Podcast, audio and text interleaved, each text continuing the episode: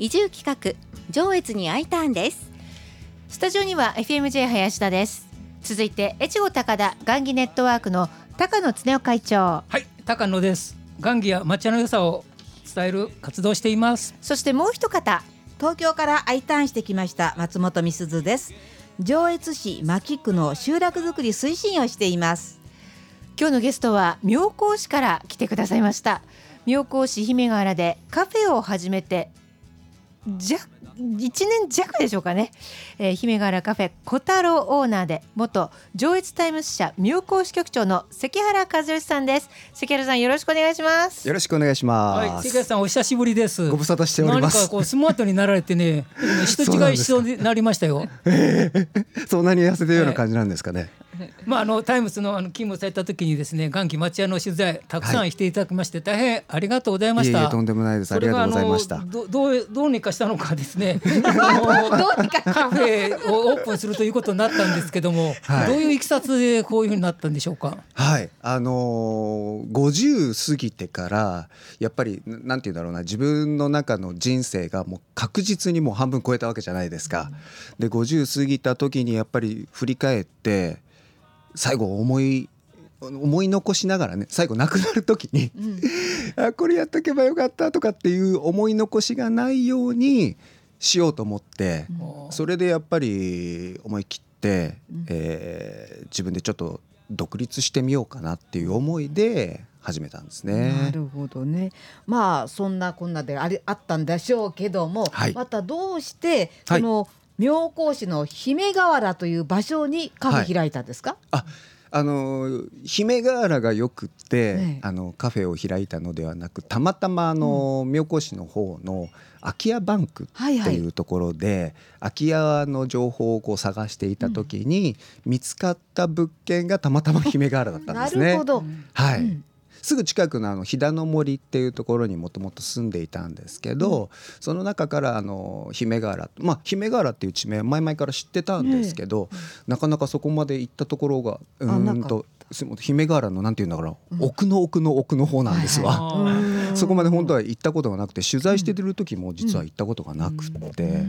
でたまたま見せていただいた物件がその物件だったっていうことで、なるほど、はい、それを見た途端に何かカフェをやりたいなっていうなんかピンときたんですか？そうなんですよね。そのだからその建物を見た時に、こう入ってみて、えーと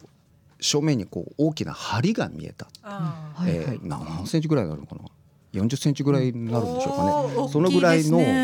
梁があってそれからすごい太い柱も使ってあって、こう外から見ると一見普通のお宅っぽいんですけど、中がこうままさに古民家。あなるほど。で古民家風っていうことで、でこれちょっとやっぱりカフェできるんじゃないかなと思ってでカフェを開いたっていうようないきさつなんですね。はいはい。なるほど。すごいですね。だけどそういうふうになんかあれですかどこかでそういうカフェのやってるのをこうご覧になって、はい、自分もやってみたいなっていうイメージは頭の中には少しはあったんですか？はい。あのたまたまなんですけどあの大学時代の友達が富山県のなえっ、ー、と南砺市、はい、南砺市っていうところで、ね、古民家カフェを実は開いてましてそこにあの23年前からあのお邪魔するようになってでまあなんていうんだろう30年ぶりぐらいにそのあの同級生に会ったんですけどその同級生がこう古民家カフェをやってるっていうところがすごく生き生きしてるような感じがあって、うん、あとそのやっぱり佇まいっていうかなそのカフェの佇まいもとっても良かったんでそれが多分頭の中に残ってたんでしょうね。なるほど、ね、だからこう見た瞬間「ん？俺ももしかしたらできるかもしれない」と思ってカフェをやろうと。うん、はい、実際にこうやってみてですね今どのようなふうにあの経営したされておられるんですか？いや大変ですね。何が大変ですか？想像していたのとはやっぱり違っていて、あのなんて言うんでしょうね。お客様商売っていうのは大学時代のバイト以来だったので、うん、でやっぱりね接客も慣れていないし、うん、ね運運ぶのも慣れていないし、もちろんお料理を作ったり、ね、コーヒーを入れたりデザート作ったりっていうのも慣れてなかったんで、毎日勉強です、はい、日々勉強です。でもね執筆、まあ、新聞ね、記者さんだったのが、はい、もうまた本当にカフェのオーナーとはまた本当に どうしちゃったのっていう感じですけどね。そうですね。そこら辺もあのあんあんまりなんて言うんだろう。うんと言っていないので、うん、たまたまあのお客さんで来られてで会われて「ん?」って言って「うん、な何何？ここはあなたがやってるのっていうような感じで思われる部分もありましたねやっぱりね。でも毎日が勉強じゃないですか。ま、毎日勉強です。常に勉強です、ね、お一人ですか？お一人で切り盛りしていらっしゃる感じそうですね。今ははい。だいたいお客様って、はい、あのうまく均等に来てくださればいいんですけどそうなんですよね。集中型で、そうそうそうそうお昼時になったらそうなんですね。はい。それもね、あんまりなんて言うんだろう、いっぱいたくさん作れないので、うんうん、えー、っと一一応最初は何て言うのかな土日あたりがやっぱり混むのかなと思ったらそんなでもなくって平日の方がかえってね女性の皆さんが多いので出やすいのかなっていう感じで平日のがだからえちょっと多いような感じですね。でたまたまたまたまなんですけど満席になるようなこともあるんで、そういう時は「すいません」って言って、ね、あの謝らなきゃいけないんだけど、そうかと思えば翌日は全然昼間もお客さんいらっしゃらなかったりして昨日お断りしたお客様が今日来てくださればいいのになみたいな、ね、そういうような。そこら辺はまだまだ全然読めないです、ね、なるほどね。あのまあお,、ね、お店の名前がちょっと変わって小太郎さんってまあご自身のお名前でもななさそうですし、どうしてこういう名前ついたんですか？はい。あのたたまたまって言ってるんですけど、あの鳥鳥坂城の、えー、と攻められた時に鳥坂城をお守りしたその、うん、と武将さん城主さんっていう方がいらっしゃったみたいで、その方が城小太郎さんって言われるそうでそこから 実は取りましたと吹いてます。いやまた私はあの飼ってたあの犬の名前が小太郎かなと思ってそんなふうに想像しました。うちの犬はチャッピーだったんですね。はい。なるほどね。うん。それとあの関谷さんはあのジョージタイムスの旅行社、はい、支局長をやられておられて、はい、このことはよく知っておられると思うんですけど、はい、やっぱり妙高市ならではの良さっていうか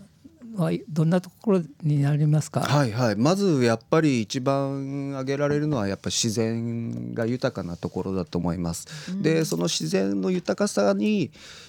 人もやっぱり育まれるんじゃないかなっていうふうに思っています。うん、あのねやっぱり雪国っていうのはそれまでに何て言うんだろうみんながこう、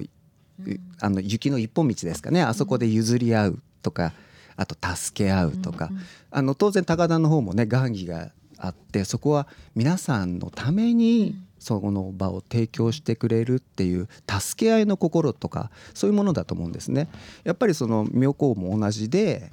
自然がその皆さんの心を豊かにしてくれる。自然がその助け合いの心だとか譲り合う心だとかそういうところを育んできたんじゃないかなっていうふうに思うので、やっぱりね、えー、と妙高の特徴っていえばやっぱり豊かな自然。それからやっぱり豊かな皆さんの心、人情。ね、そういうもんじゃないかなっていうふうに思うんですけど。なるほどね。そうですね、はいあのまあそういうことでね小太郎ってお店を始めましたが、はい、そのお店はやはりあのそこに住まれてるまあ妙高市の方に限らずですけども、はい、いろんな方々にとっていいこう集まって情報交換の場でね、あったり情報を発信するような場所になっていくといいんじゃないかなと思うんですけど、それはどうですか？そうなんですね、あのー、店オープンしてからほぼほぼ宣伝らしく宣伝っていうのは全くしてなくってまずはやっぱりその地元の方久保田の久保田集落の皆さん、うん、それお呼びさせていただいて新年会とかもやっていただいたりなんかしてでその後はやっぱりそのちょっと広げて姫ヶ原カフェってつけてるので姫ヶ原地域の皆さんにまずは認知していただいてであの最近はなかなかね隣のお宅にお茶飲み行くっていう機会も少なくなっているのがあると思うので、うん。あはい、あのちょっと小太郎行ってお茶飲まないっていうような感じで皆さんが気軽にこう立ち寄っていただけるようなお店にしたいっていう願いが最初からありましたので、なのでまずはやっぱり姫ヶ原の方に大勢来ていただこうっていうことで、姫ヶ原の方がだから結構最初の頃ずっと寄ってくださって、はい、それからやっぱりご近所の皆さんがそのお野菜ですとか、あのちょっとした畑で採れたものをくださったりするので、それをお料理にこう使わせていただいたりなんかして、はい、ランチの方で提供させていただいたりしてます。すごい情報発信ですね。ひまわりのお野菜は美味しいっていうね。そうそうそうね。はい、お名前もそうそう。お名前もね黒板に書いてありなんかして。すごいなんとなんとか産地の大根使ったふろふき大根とか。はい、なんとか産地だから今ねもう本当トマトとかきゅうりとかずっと頂いてたんで、まだまだお待ちしてます。じゃあの地元の方からいただいたお野菜でうまく切り盛りできるんじゃないですか？そうですね。あのさすがにお肉とかお魚とかっていうのはなかなか難しいんですけど、うん、お野菜とかはいただとってもたくさんいただけるので。うんはい、じゃあもうふんだんに使ったメニューができますね。そうですね。ね、そしてそこがもうねすでにあのそこの姫ヶ原地区のいい宣伝 PR にもなりますものね。はいはいはい、うん、そうですね、ね、そういう存在にやっぱりしていきたいなっていう思いがありますね。そうですね。えー、妙高市は、まあ、温泉もたくさんあって妙高山があってあのコーチトレーニングもできればスキースノボもできると食に恵まれていてリゾート地もあります。で空き家情報ね、はい、充実していてで今後はコアワーキングスペースとかあとクラインガルテン、はい、といったの移住に関係する政策も盛んに行われているなと思うんですが、はい、地元妙高市どのように PR していったらいいなと思われますか？そうですね。あのななんて言うんだろう。今やっぱり全国どこでもその移住者を求めるための PR 合戦だと思うんですね、はい、そこに同じ土俵に俺は乗る必要はないんじゃないかなと。はい、なのでうんとりあえず一回あの観光でも旅行でも来ていただいた方がそこの妙高のやっぱ空気感っていうのかな、はい、人と触れ合ったりあのもちろんねあの観光地ですからいい景色見ていただいたりお料理召し上がっていただいたりその中でやっぱり人と触れ合っていただいてそこの地域の空気感っていうのをこう肌でやっぱ感じてもらった方がネットだけの情報だとやっぱりわからないこともいっぱいあるのでそうですね、一回ね、とりあえずあのワーケーションっていうような話も進んでますので、はい、一回お仕事で来ていただくとか一回観光で来ていただく、はい、そこでもう一回そこのなんていうのかな肌で感じていただいてここはやっぱり住みやすいとかね、はい、えーと、人付き合いがとても、うん、温かみがあるとかそういうのを感じていただける人に、うん、ゆくゆくは来ていただくとか。はいもしくは I ターンしていただくとか そう、ね,、いうようなのがいいのかなっていうふうに思いますけどね。はい、はい、やっぱりね実際足を運んでそこに行かないとわからないこというのをねぜひ体感していただきたいということですね。はい、今日のゲストは姫ヶ原カフェ小太郎オーナーで元上越タイムス社妙高支局長を務めだった関原和義さんでした。関原さん遠くからありがとうございました。ありがとうございました。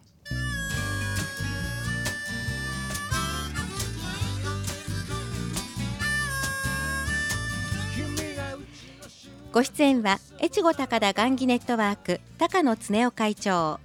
上越市集落づくり推進松本美鈴さん FMJ 林田でした。ありがとうございました。